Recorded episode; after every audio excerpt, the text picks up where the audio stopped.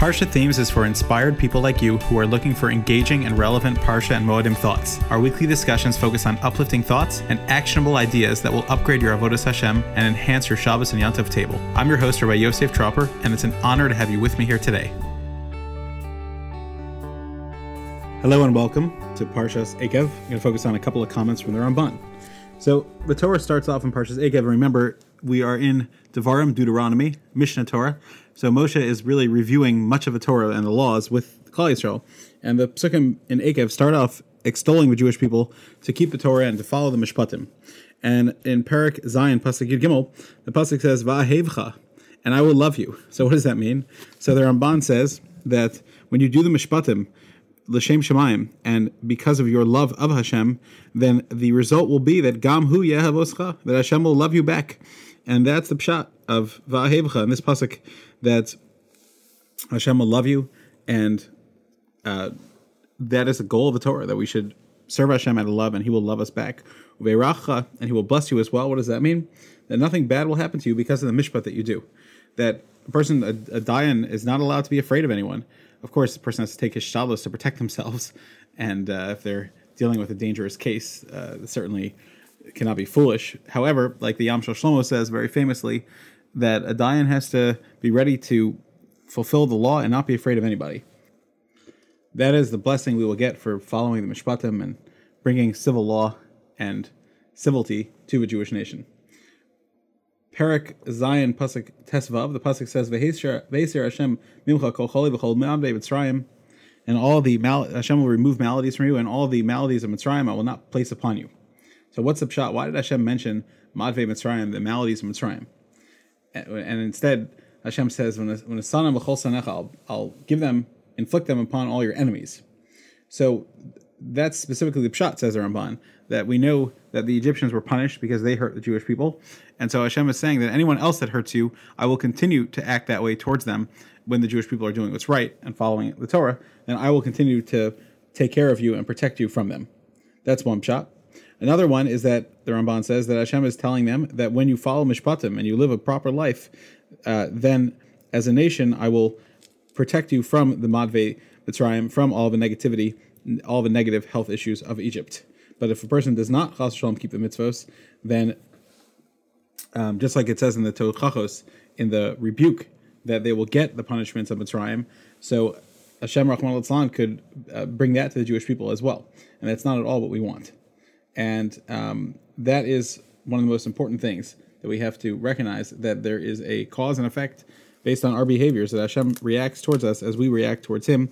And like we say in Shema every day, when we follow the Torah and the mitzvahs, then Hashem will increase our success. And when we don't, then Hashem will, God forbid, punish us to get us back on track. Moving on to Perak Ches, Pasuk Beis, V'zacharta es kol haderech asher holichacha you should remember the path that I took you guys in the midbar for all these years. And says the Ramban, we must remember as Jews how Hashem took care of us in the midbar and how Hashem supported us through great miracles because we followed his Torah and mitzvos. And the Ramban says, refers back to his comment in Parshas Haman in Yisro, where he says that I'm testing you, and I'm testing you to see if you're going to follow the Torah and the mitzvos, and if things are good, do you follow me and serve me better and serve me more fervently, or do you turn away from me? And that's what Hashem is looking for. When we think back to all the chesed, the kindness that He did for the Jewish people in Mitzrayim and in the Yam, splitting the Yamsuf and taking them out and bringing them in the Midbar and giving them mun for 40 years, we are supposed to remember the importance of serving Hashem. Perik Ches Pasuk Yud. The pasuk says a very famous pasuk for benching the achalta v'savata v'rachta as Hashem so what's the pshat? Says the Ramban. Why does it say al aretz hatova? So what does that mean? So the Ramban translates it al pshat, which is that it, it, it should be read as you should eat and be satiated and bless Hashem al aretz hatova, and also you should thank Hashem for the great land.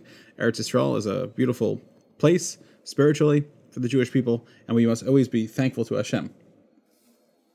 This does not mean that the mitzvah of benching applies uh, only in Eretz Yisrael, like some people might want to read the pasuk says on Ramban. That's not at all what it means.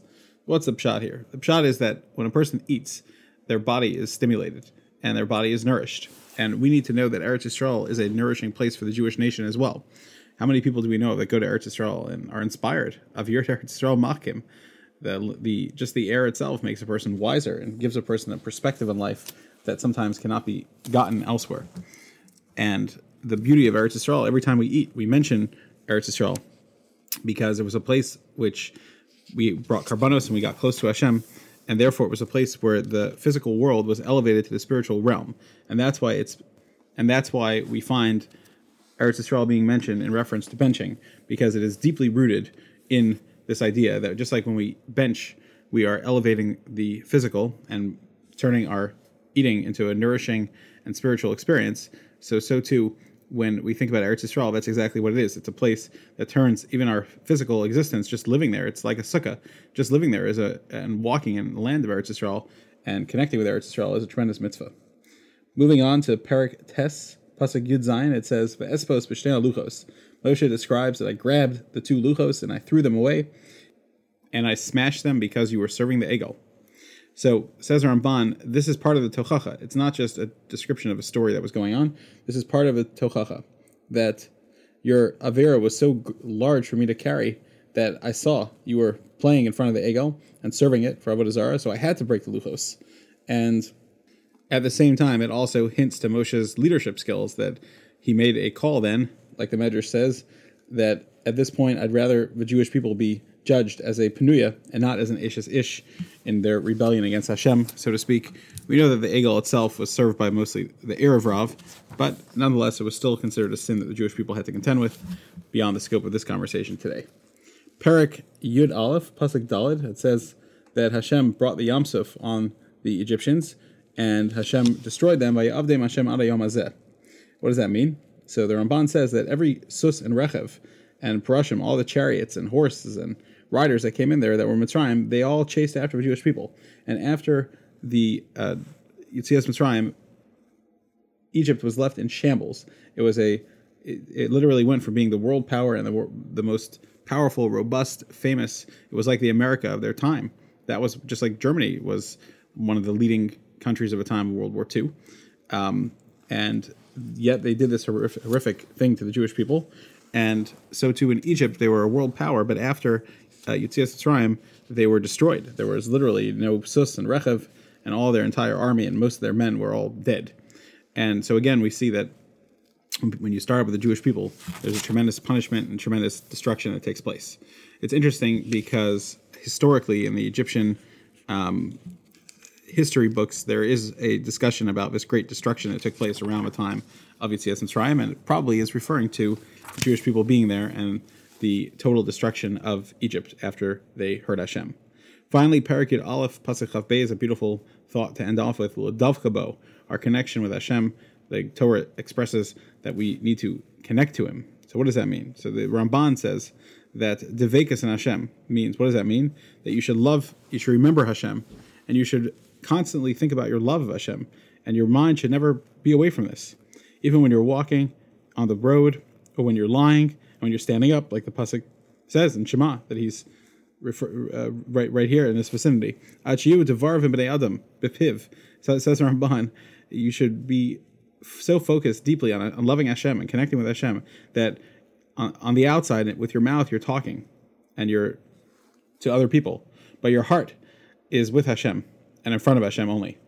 And this is the mila that even in of great tzaddikim that even in their lifetime they were tzuriya b'tzorachayim, they were connected with Hashem. Now, of course, we understand that we have to be normal, and all the gedolim, many of the gedolim have taught us to be normal and to be connected with Hashem. But this idea that our essence and our focus and our heart is on Hashem, this is something that is very private. This is not something that is evident necessarily to everyone in our in our day to day interactions and in day to day functioning.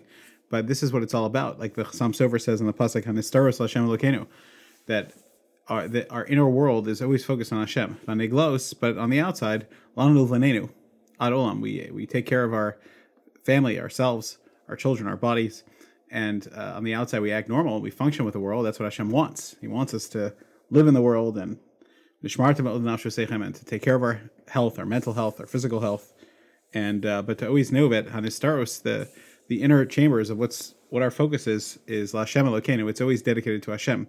That's what it means to be a true Ovid Hashem, to focus on Hashem. If we look at the beginning of Sefer Yoshua, it describes the first pasuk Moshe Rabbeinu's death that he's called Eved Hashem. That's the greatest title he could get. He was a servant of Hashem, and throughout the entire Sefer and throughout Yoshua's entire life, he was striving to emulate his Rebbe, Pnei Moshe Pnei Chama Pnei Yoshua Kipnei Levana. He was a reflection of his Rebbe, and finally, at the end, in the last chapter of Yoshua, he is granted that title for all of his greatness. He's also called Yoshua Eved Hashem. That is the ultimate thing that we're trying to be. We're trying to be Ovdei Hashem, who serve Hashem with truth and honesty, be'emes, and that is the most great thing we can do for ourselves and for our children and for everyone around us.